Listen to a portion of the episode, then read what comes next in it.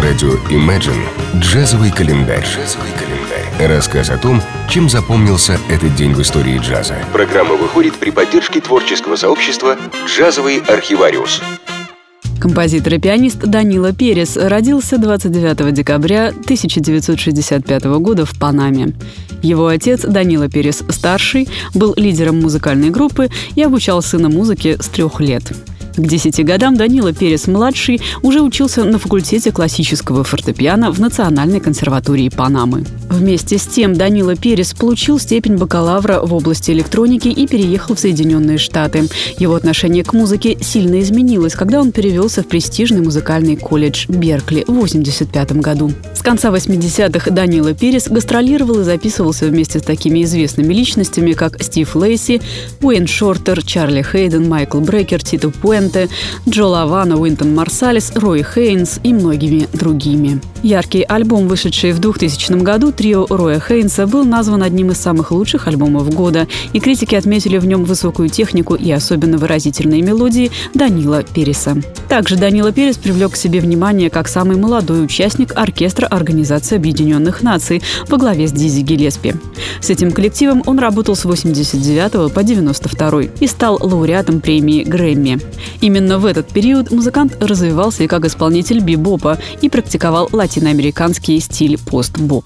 Начиная с 93-го, Данила Перес стал работать над своей сольной карьерой и выпустил свой первый самостоятельный диск «Данила Перес». Уже через год, в 94-м, вышел его новый диск «The Johnny», который был признан одним из лучших альбомов года. Также критики назвали «Путешествие» одним из лучших джазовых дисков 90-х годов и присудили музыканту награду «Джазис» – выбор критиков. Панама наблюдала за величественным подъемом Данила Переса. И это было еще только начало его творческого пути и пути признания. В 96 году его альбом «Пана Монк» был назван шедевром джаза в газете «Нью-Йорк Таймс». Эта работа была избрана в 50 лучших альбомов направления фортепианного джаза. Два года спустя, в 98-м, диск Central Avenue выиграл свою первую Грэмми в номинации «Лучший джазовый альбом». А в 2003 был записан еще один нашумевший альбом под названием «Till Then», в котором принимали участие исполнители из таких стран, как Куба, Чили, Бразилия, Панама и Соединенные Штаты. Он также попал в список лучших дисков года и завоевал множество других наград. Помимо музыки, Данила Перес ведет общественную деятельность, является послом доброй воли для ЮНИСЕФ. Джазовый календарь. 29 декабря 1920 года родился американский джазовый гитарист Ирвинг Эшби. Ирвинг воспитывался в семье музыкантов, поэтому игрой на гитаре и укулеле начал заниматься довольно рано, к 9 годам освоил их в совершенстве. После школы он окончил консерваторию Новой Англии.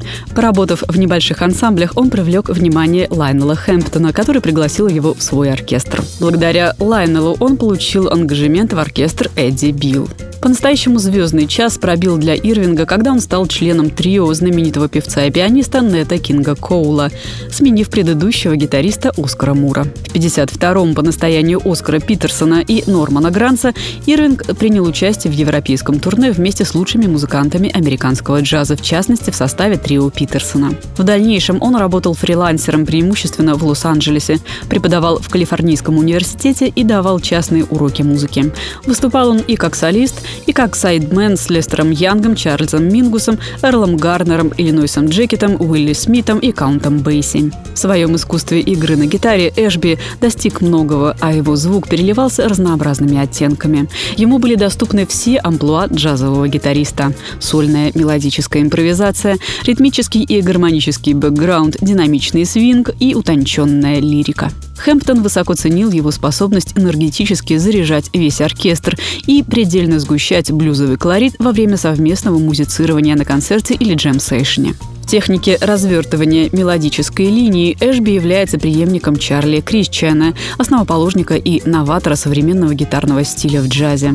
Впрочем, для Эшби более характерно не новаторство как таковое, а стремление к смешению различных стилей блюза, буги-вуги, свинга, бибопа, кул-джаза, ритм блюза и рок-н-ролла. Среди джазовых гитаристов наиболее близок к нему по манере игры, пожалуй, Барни Кессел.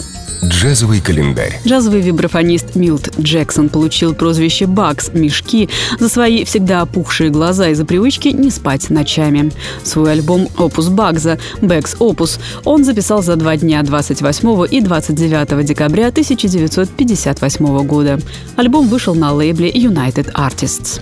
Для записи этого альбома Милт Джексон пригласил двух будущих солистов секстета «Jazztet» – трубача Арта Фармера и тенор-саксофониста Бенни Голсона вместе с великолепной ритм-секцией, пианистом Томми Фленаганом, басистом Полом Чемберсом и барабанщиком Кони Кеем. Музыка «Bags' Opus», ранние версии композиций «Whisper Not» и «I Remember Clifford» Голсона, два джазовых стандарта, а также Blues for Diahann, Милта Джексона и «Afternoon in Paris» Джона Льюиса. Эта музыка исполнена в стиле очень очень похожим на хард-боп будущего Jazztet а, и игра самого лидера проекта Джексона прекрасно вписывается в концепцию, удачно сочетаясь с выразительной игрой обоих солистов-духовиков. Как заключает критик Скотт Яноу из All Music, альбом Backs Opus стал ярким и запоминающимся совместным проектом выдающихся джазовых музыкантов.